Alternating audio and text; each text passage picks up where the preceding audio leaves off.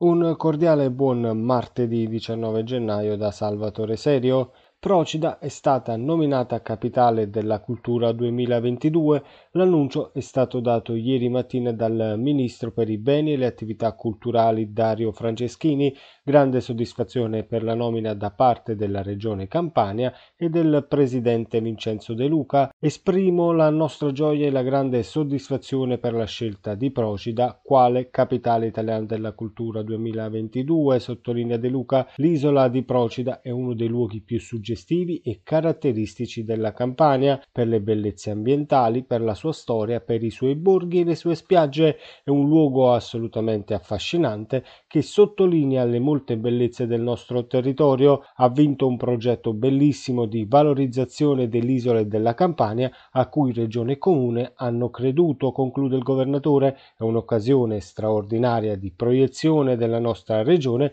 sul piano internazionale sulla scia del grande successo delle Universiadi del 2019.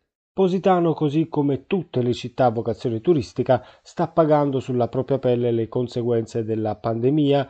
Quest'estate migliaia di lavoratori stagionali della costiera malfitana sono stati costretti a rimanere a casa a causa della chiusura delle attività ricettive. In tal senso il comune di Positano, guidato dal sindaco Giuseppe Guida, ha messo a disposizione dei propri cittadini un importante contributo per il pagamento degli affitti. Tra i vari criteri per poter ricevere il contributo, le famiglie che faranno richiesta dovranno aver percepito nell'anno 2019 per l'intero nucleo familiare un reddito pari o inferiore a 35.000 euro, ma per tutti i dettagli vi consigliamo di visitare il sito del comune di Positano in vista della ripresa delle attività didattiche in presenza nel comune di Maiuri a partire da lunedì 25 gennaio, venerdì 22 a partire dalle ore 9 fino alle ore 13 presso l'Usca nel porto turistico sarà ripetuto lo screening scuola sicura. Nello specifico verranno somministrati su base volontaria